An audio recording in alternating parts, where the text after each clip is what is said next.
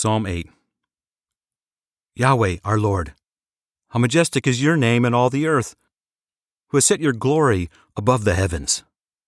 From the lips of babes and infants you have established strength because of your adversaries, that you might silence the enemy and the avenger.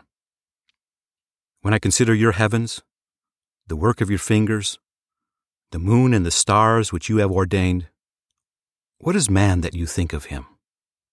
What is the Son of Man that you care for him?